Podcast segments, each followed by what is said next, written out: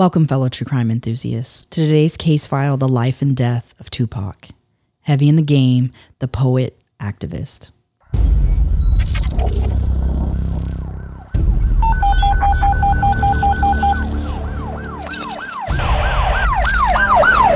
Seventy-five-year-old male, 211 Silver Hollow Road, between Lane Road and Palm Patch Road. Repeating, Welcome to Body of Crime, your go to true crime podcast, where we plunge headfirst into the gripping world of criminal mysteries.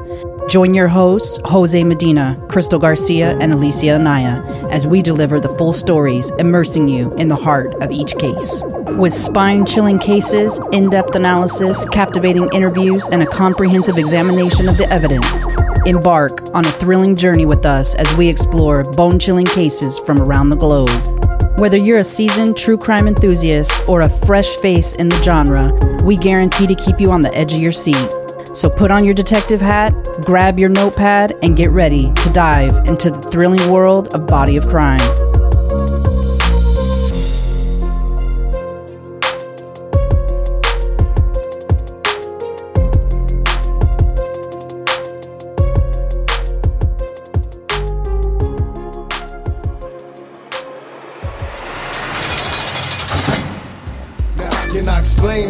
Game laces? Plus, with this fame, I got enemies do anything to break me. My attitude changed, got to the point where I was driven. 24 7 money's my mission, just a nigga trying to make a living. These buster tricks don't want no mail. They spending their riches on scandalous bitches, plus they petrified in jail. It's hell, plus all the dealers want a meal ticket. Jealous ass bitches, player hating, but we still kick it. Always keep my eyes on the prize, watch the police. See so much murder, neighborhoods getting no sleep. But still, I get my. Tupac Shakur's music career began as a rebel.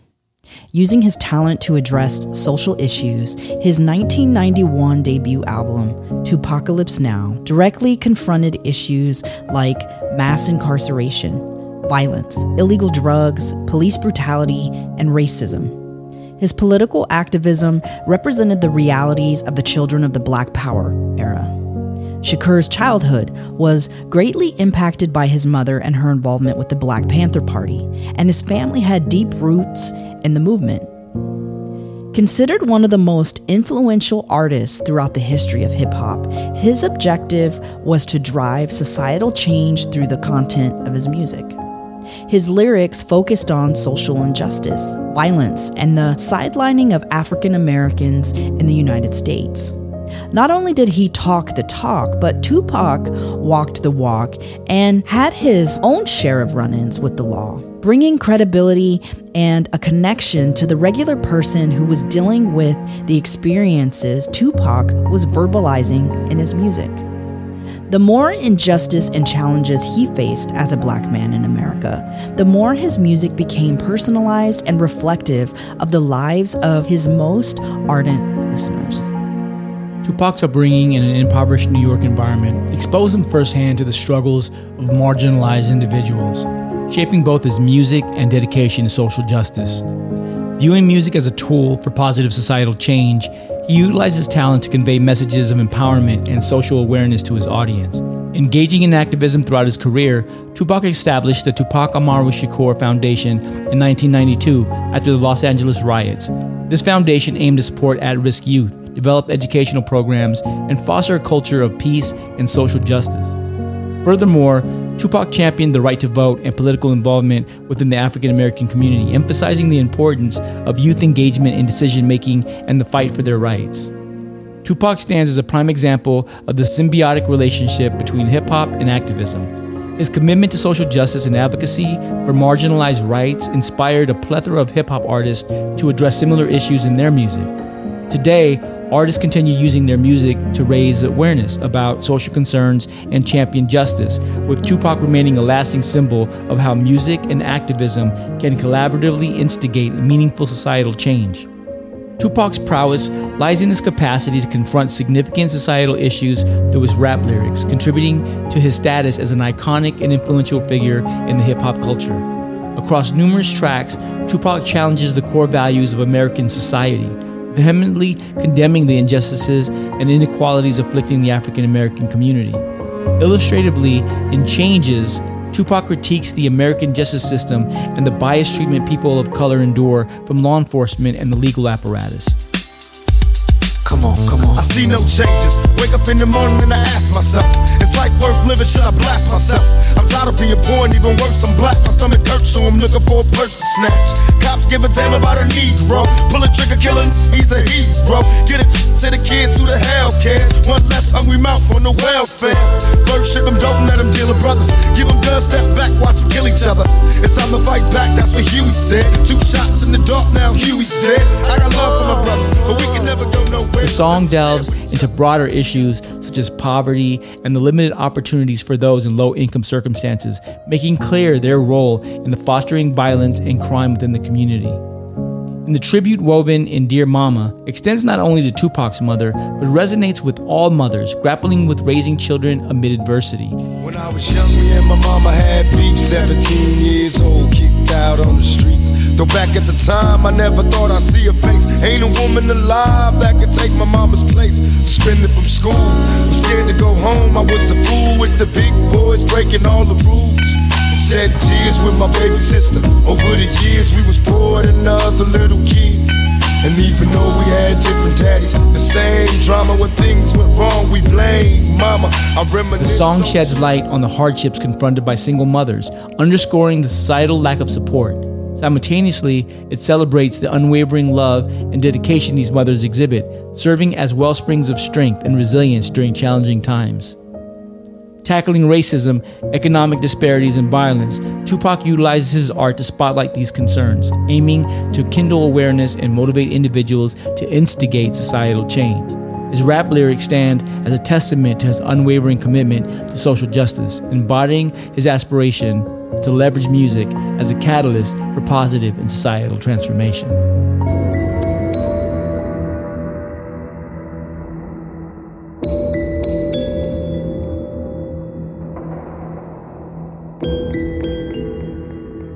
It's been a little bit of a break as we've been transitioning from season one into season two. Our Tupac series is kind of overlapping both seasons, and you'll find it in season one. But you know, we're in, now in January 2024, and it's funny because Tupac passed away almost 30 years ago, and we're still talking. He's still an influence in our culture, in our society, in the music that you hear every single day. Every day, I hear a song that's referencing Tupac or Thug Life or you know something about him. You know, and so he's still very, very relevant in today's music. And I say let's talk about him because people view Tupac as a gangster rapper, but he was more than a gangster rapper. Right. What's really unique is we know that his first manager, Leila, she was actually looking for somebody like Tupac who could approach these issues and have the type of influence that he did. And what's pretty incredible is that we're talking 30 years later, we're still talking about him. And in fact, his lyrics are actually taught as part of some of the curriculum at like Harvard University. They go through his lyrics and they talk about some of his messages. And people looked at him as this gangster. And, and you know, and I kind of think about it as UFC. For anybody who's watched UFC, you see some of these different guys and girls and you look at how they act, how they're perceived by the media, and how they kind of put on this show. Some of those guys are not the people that they put out there as being. And I don't think that that was Tupac. I don't think that he was this gangster. I think that he was young and I think that he was at the beginning of his career and he was trying to connect with people in the different areas that he grew up in and that he was putting his music out in. And I think that with the people that were surrounding him, that this kind of became like, is this who I'm supposed to be? Is this what rap's about? I think he was kind of trying to figure himself out. His music did evolve the longer that he did music. Like if you follow his albums, if you start listening to his discography, you'll see the transition of his music as it becomes more and more personal. And it's kind of like he's coming into his voice more and more and he's coming into his message of what he wants to communicate and he goes from being very i don't know very public enemy um, very street focused to more more deeper thought, more deeper emotion, starts putting some of his emotion into his music. And what's funny is that that's really when that's really when people really cling to you is when you start becoming the best version of yourself and not what you think you're supposed to be. Yeah. And there's two things here. 30 years ago, what Tupac was talking about 30 years ago is still relevant 30 years later. That's really sad that we're still dealing with police brutality.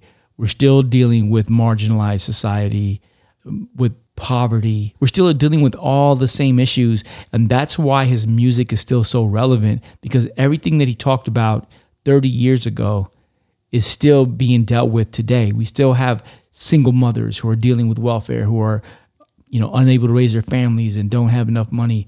Nothing has really changed in 30 years. Nothing has changed. And then the other thing that I was going to say, his portrayal of Bishop in the movie Juice gave the world their first introduction of who Tupac was. And a lot of people associated Bishop and the character of Bishop with Tupac. And I've heard of other actors, especially actors who are um, method actors, that sometimes they get into certain characters, and those characters, they live that character so well and they embody that character so well that they have a hard time transitioning out of that character into who they really are as a person.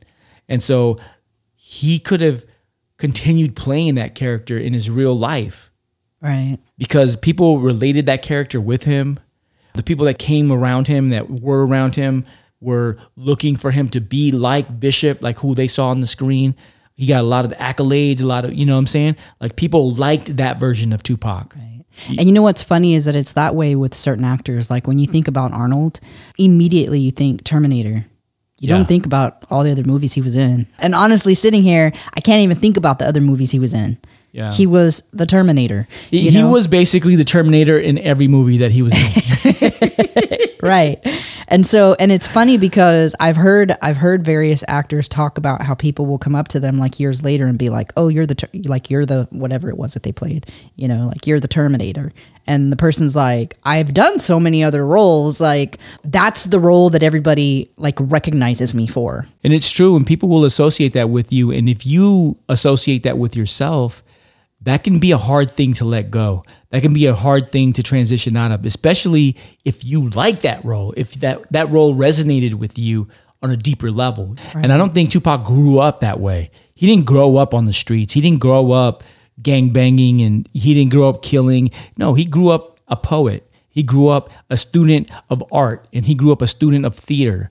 That's how he grew up. Right. Now, was he exposed to the streets? Yes. But he wasn't of the streets. Right But the character of Bishop was of the streets. right And so that might be where he found his connection. Throughout Tupac's discography, you can see how he delved into political and social concerns impacting marginalized communities, encompassing issues like racism, poverty, and violence. The 1991 album, 2Pacalypse Now, was a perfect example of how Tupac showcased his exploration of themes such as police brutality and racial inequality.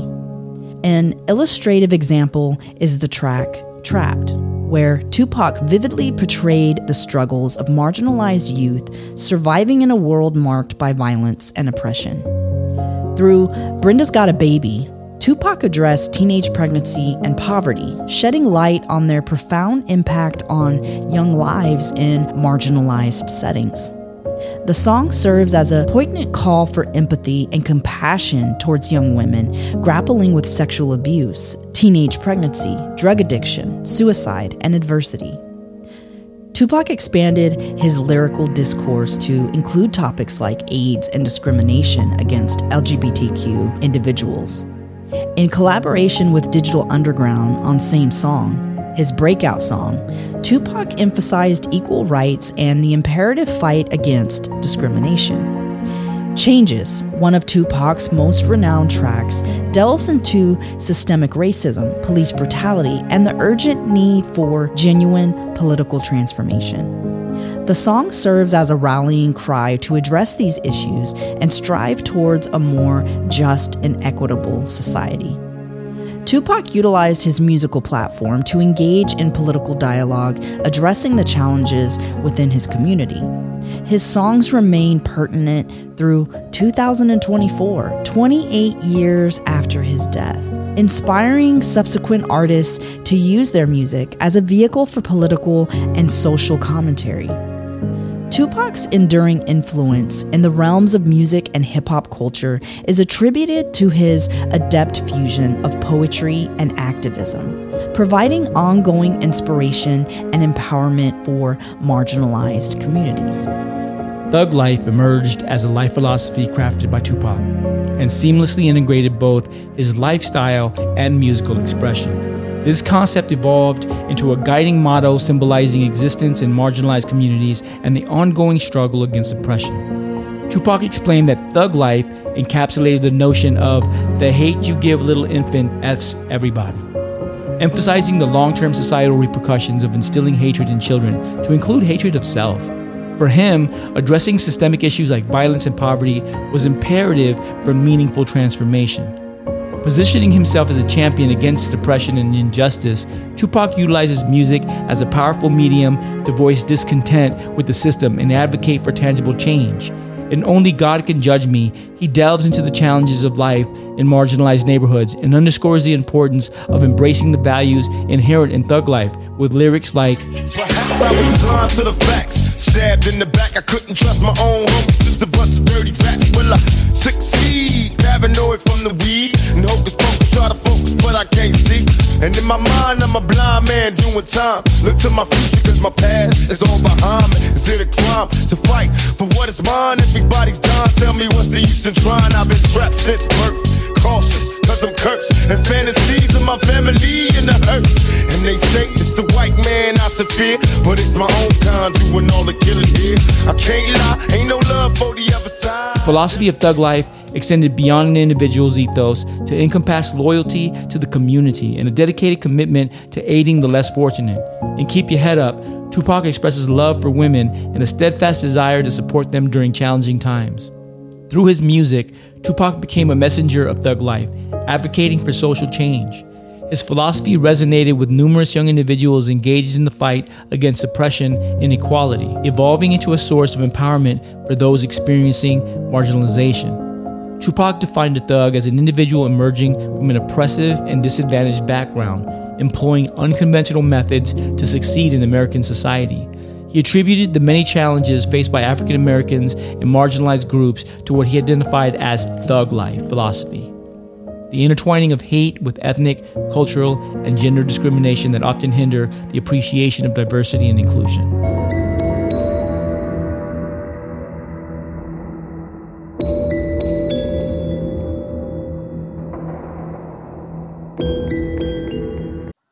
Hey there, fellow true crime enthusiasts and body of crime listeners. As true crime lovers, we're excited to deep dive the Tupac series with our listeners. But before we dive into the dark and mysterious world of crime, I want to tell you about a fantastic local art studio right here in Houston, Texas that you won't want to miss. It's called Province 8 Art Studio, and they have a massive selection of original art to include a large selection of urban and hip hop art that truly captures the essence of our city. If you're local, then you can find them at 17037 Farm to Market Road 529. is just a stone throw away from where our podcast is produced. It's truly a mecca for all things creative, from poetry open mic nights, recording studio sessions, to art classes. This is truly a one stop art depot for the truly creatives. But what makes Province 8 Art Studio even more special is their incredible Tupac Shakur art pieces, of which they have several, to include our Tupac series cover art. I'm sure you've seen it on the latest episode's cover Tupac playing a guitar, standing in front of a microphone, capturing the raw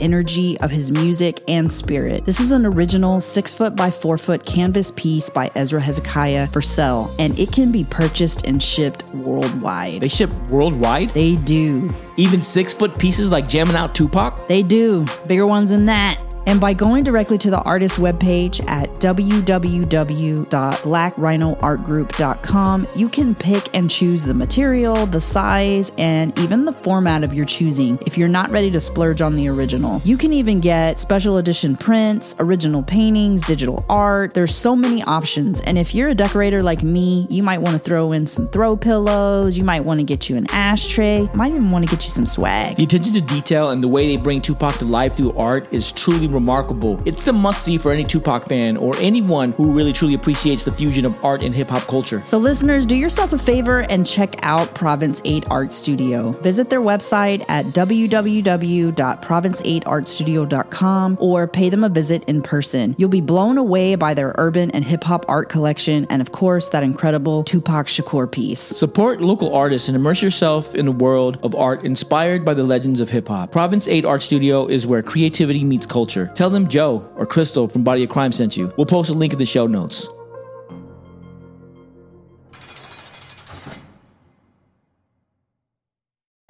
I was going to say that early in Tupac's career, before he even made his first song, before he even made his first movie, he had one of the Nation of Islam leaders that tried to get him to become a leader in the Black Panther Party. And he took him to South Central and he exposed him to the logic of Islam and how to communicate it to the neighborhood. And it did not resonate with Tupac. The mission resonated, the message didn't resonate. In his mind, he needed to communicate with people from that world on their terms, using their language, using their methods of communication. And to him, that method was music. He was like, I can't be this preacher kind of guy sitting on the corner saying, "Hey, listen to me. Let me tell you why Islam is good, or why why you should be a Muslim, or or why we need to be together." It was better for him to do it in a way that resonated with that community, where he felt like this is how they'll listen. They're not listening to you because your message doesn't resonate. Right. Which was very intelligent. And that same methodology stands true today. Because in order for you to really reach people, you have to reach people in the environment that they're in and the manner in which they are used to, that they're able to learn, that they're able to connect with. If you can't connect with the people that you're trying to reach, it's going to be very hard for you to reach them. Yeah. That's why there's so many versions of the Bible. Towards the end of his career, especially after going to jail, Tupac was ready to shelve the whole thug life. I'm not going to say he didn't get a lot of support. He got support from the community, but the people that were his mentors and the people that were around him, just a term the, denoting the term of thug and trying to make a positive spin of that, it just didn't catch on the way that Tupac wanted it to. He wanted the word to be perceived as something positive, but he couldn't make that transition of taking that word and making it into a positive connotation because his actions, the actions of others who called themselves thugs. Like it's really hard. And he, what he was trying to do was he was trying to do the same thing that people did with the N word, which was take it back, right? Take the N, the N word back and make it ours. That's what he was trying to do with thug life and the and the term thug. But that's not something that he was able to do in his lifetime. And that's mm-hmm. something that he struggled with. And I think towards the end, he started to rethink that logic.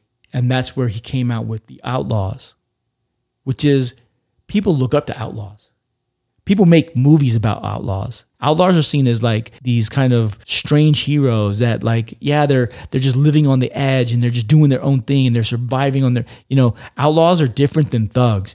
Thugs are seen kind of like as bullies. I think the reason that outlaws are seen that way is because they challenge societal norms Yeah. and they're they're outside of the box thinkers. So they go against the grain. And so I don't even think it's so much that they're outlaws. You're kind of like the hero that Yeah. you know like you you don't cower down to what's supposed to be acceptable. You're challenging of it. You're figuring out a way to get around things. I can see where he was coming from with both terms. Right. But to your point, I think when people think of an outlaw, they don't think of a crime breaker. They think of a person who is surviving by any means necessary while skirting the in the gray area of the law and not really like attacking innocent people and murdering people. And there are people like Zorro. You know, Zorro was an outlaw, but he was a, a hero outlaw. Robin Hood was an outlaw. He wasn't a thug you know, and he was getting guidance from other people, like his stepfather and some some other people in his life that just didn't understand how he was going to be able to take that word thug and then turn it into something positive. when there's such a bad that's like taking the word killer and making that into a positive. You know what I'm saying? Like it's really hard to do. It's really hard to make that word something positive, you know? You know, right now, one of the words that I feel like they're trying to do that with now is the B word. yeah. And yeah. uh, like, That's true. I don't think that you're going to do that. Like, I, you know, Not completely. yeah, Yeah, not completely because depending on how you use it, yeah. know? so, you know, some of those words, I think it's just like, Yeah. why, why even try to do that? Yeah, it's true. Come up with a new word. Yeah, but, but I think I think that was a good pivot for him, and I think I think the term outlaw kind of stuck a little bit better than than thug life. I think that was a, a smart move for him. I can see that it was intended to be positive. His intent was positive, just the execution was challenging for him. I think part of it too is that sometimes you don't realize that even though he's and obviously he's not trying to make his music just for one group of people. Right. But I think sometimes you forget that what you're putting out there is going out to the masses.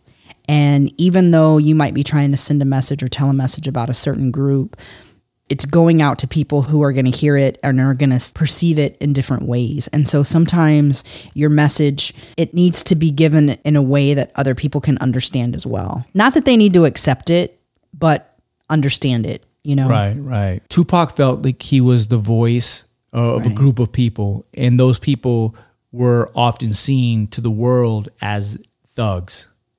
And he felt like he was the face, he was the voice, he was the one that was bringing light of their cons- their issues and their challenges in the, in the hoods and, and whatnot. So to say the thug life is like these people are living as being perceived as being thugs, and I'm here to tell you that they're not what you think they are. Like you know, kind of. That makes a lot of sense. Beyond his contributions to music and film, Tupac distinguished himself as a skillful poet and a writer. Through his poetry and song lyrics, he depicted the harsh realities faced by marginalized youth in low income U.S. neighborhoods, tackling themes like violence, poverty, and racism. Commencing his poetic journey at a young age, Tupac consistently used this medium to articulate his emotions and thoughts regarding the daily struggles he encountered. Additionally, his poetry served as a powerful tool to address social and political issues impacting the African American community. Tupac's lyrics are often profound and poignant, offering a distinctive perspective on life in marginalized U.S. neighborhoods. Tracks like Dear Mama and Keep Your Head Up emphasize the significance of family, community, and the resilience needed to overcome adversity.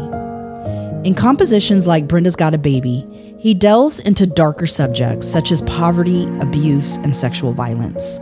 The song narrates the plight of a young teenage girl facing pregnancy and isolation, evoking a touching and emotional portrayal of life in marginalized U.S. neighborhoods. Expanding his literary footprint, Tupac ventured into publishing with the poetry book The Rose That Grew from Concrete. This compilation, featuring poems written between 1989 and 1991, unveils an intimate glimpse into Tupac's creative mind, showcasing his prowess as both a writer and poet, and include poems such as Things That Make My Heart Break, which goes, Pretty smiles, deceiving laughs, and people who dream with their eyes open. Lonely children, unanswered cries, and souls who have given up hoping. The other thing that breaks hearts are fairy tales that never come true and selfish people who lie to me. Selfish people just like you.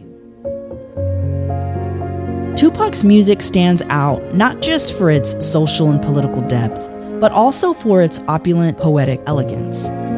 Within his lyrics, Tupac skillfully employs diverse literary devices and rhetorical techniques, crafting vibrant and evocative imagery that deeply connects with his audience. His mastery of metaphors can be seen as a recurring poetic tool that Tupac appears to wield effortlessly. For instance, in Ambitionz Az a Ridah, he likens his life to a roller coaster, vividly portraying the emotional highs and lows and the challenges encountered throughout his career. So many battlefield scars while driven in plus cars. This life is a rap star. It's nothing without God. Was born rough and rugged. The public. My attitude was. These motherfuckers love is to be a soldier. Composure at ease, complicated. Only what you make it my as a rider, the catch her while she hot and go up inside her. Then I spit some game in the ear, go to the telly ho. Put with money in the bin, bitch I'm broke. I'm smoking bomb ass weed, feeling crucial. From player to player, the. Repetition is another technique he employs, notably in Keep Your Head Up, where the refrain, Keep Your Head Up, echoes to empower women, encouraging strength and resilience. Tupac weaves a tapestry of rhythm and melody using alliteration, assonance, and rhyme. In Hail Mary, he combines alliteration and rhyme to compose a captivating chorus. Hail Mary, run quick, see what do we have here now?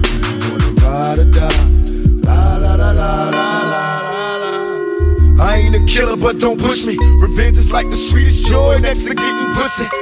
Picture paragraphs unloaded, wise words being quoted. Beat the weakness in the rap game and sold it. Bow down, pray to God, hoping that he's listening. Seeing niggas coming for me, my diamonds when they glistening. Now pay attention, best in peace, father. I'm a ghost. Furthermore, personification breathes life into inanimate elements, enhancing the vividness of Tupac's imagery. In Life Goes On, he personifies death, portraying it as a close companion. How many brothers fell victim to the street? Rest in peace, young nigga. There's a heaven for you. Be alive if I told you that I never thought of that. My niggas, we the last ones left. But life goes on. How many brothers fell victim to the street? Rest in peace, young nigga. There's a heaven for you. Be alive if I told you that I never thought of that. My niggas, we the last ones left. Life goes on. I bailed through the empty halls, breath stinking in my drawers. Ring, ring, ring. Quiet His jaws. music, in essence, not only poetic, but profound and reflective of the Black experience.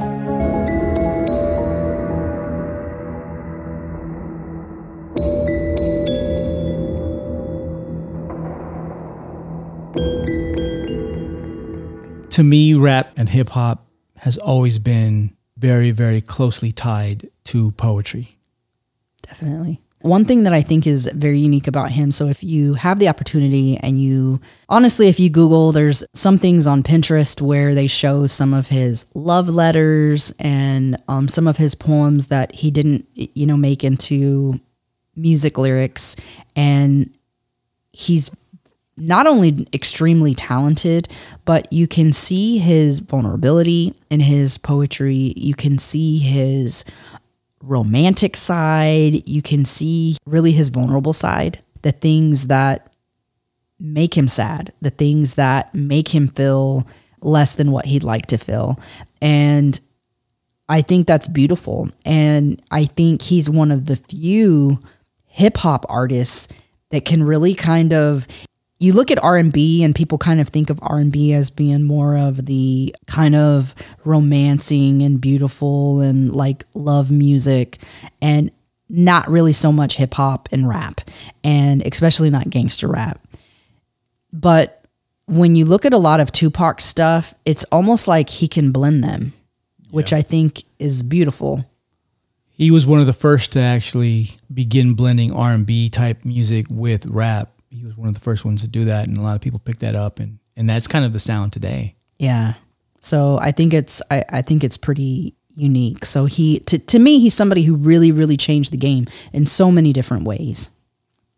Some people would challenge and say Tupac, like when people say to my top five, like my top five artists, a lot of people will say that Tupac wasn't a top five lyrically. He wasn't top five. Well, he didn't have long to be that. Yeah, he- truthfully. that's, that is true. But I think that a lot of people put him in in their top five because of his passion and his energy, because he was a, a falling star. He came, he burned through, and he was gone. right. I would say like his whole career spanned probably maybe five or six years. But you know, if you look at his trajectory, he would have been that. So for those who who don't see him that way, he would have been that if you just look at his trajectory. Yeah. So he hadn't fully come into his own yet. He was getting there, but he hadn't fully gotten there yet. So you're seeing him at a point where he's rising and he really isn't at the top of his game at that point Right. you know I think that's hard. That's hard to imagine because he's been such a staple when it comes to hip hop and rap music, and he's had so many movies and and songs that have come out posthumously. That sometimes you think like he's still here writing this stuff, like you know he's still here acting like. And so I think that is sometimes you. I think you're right. You're hit the you hit the nail on the head. I think he would have just only gotten better. He'd only been practicing his his skill set for five years. You have guys that are currently like Snoop Dogg, and you got Jay Z, and you got these guys who have been doing this for years and years, and they've been doing it for like 20, 30 years. Right. Tupac did this for five, six years and had a lasting impact, a forever impact. Right. So yeah, I, I agree with you. I think he would have gotten to that point at some point. And you know, there's there's some I think really key things where I feel like he really, to me, where I feel like he really changed the game, and that is, at, first of all, at this point in time, gangster rap, which I really don't even like to put him in that category, honestly, but it was just getting started. Yeah. So he was at the beginning of that. And he really is the person who really started using his platform to put those messages out there. You know, now you're seeing, a matter of fact, I would say in the last few years, people have really been kind of clinging to trying to, to use their platform to put those messages out and trying to be active in different areas, which sometimes is to the detriment of your career. And I feel like he was very bold in trying to put those things out there. So I think that's a way that he changed the game. I also think that his blend of the hip hop and kind of more of the romanticizing and the and the poetics, he was also more of a cerebral writer than a lot of artists. Some artists will say the same five words and that's their whole song. That's the whole song. I don't know if we call those lyrics, but I think some of those things are very unique. So I don't think he was at his peak. I think he was barely starting the climb. I think what we got from him was just the beginning. Decades after his passing on September 13th, 1996, Tupac Shakur continues to be an enduring and enigmatic figure in hip hop. His life was a mosaic of paradoxical scenes, from the caring father holding his son in the Keep Your Head Up video to the vehement rapper confronting cameras during his 1994 sexual assault trial. Though no longer present, we continue following the myth of Tupac as a political activist, the social justice advocate for the voiceless and unheard, the thug angel whose poems and lyrics remain relevant even 30 years after his death.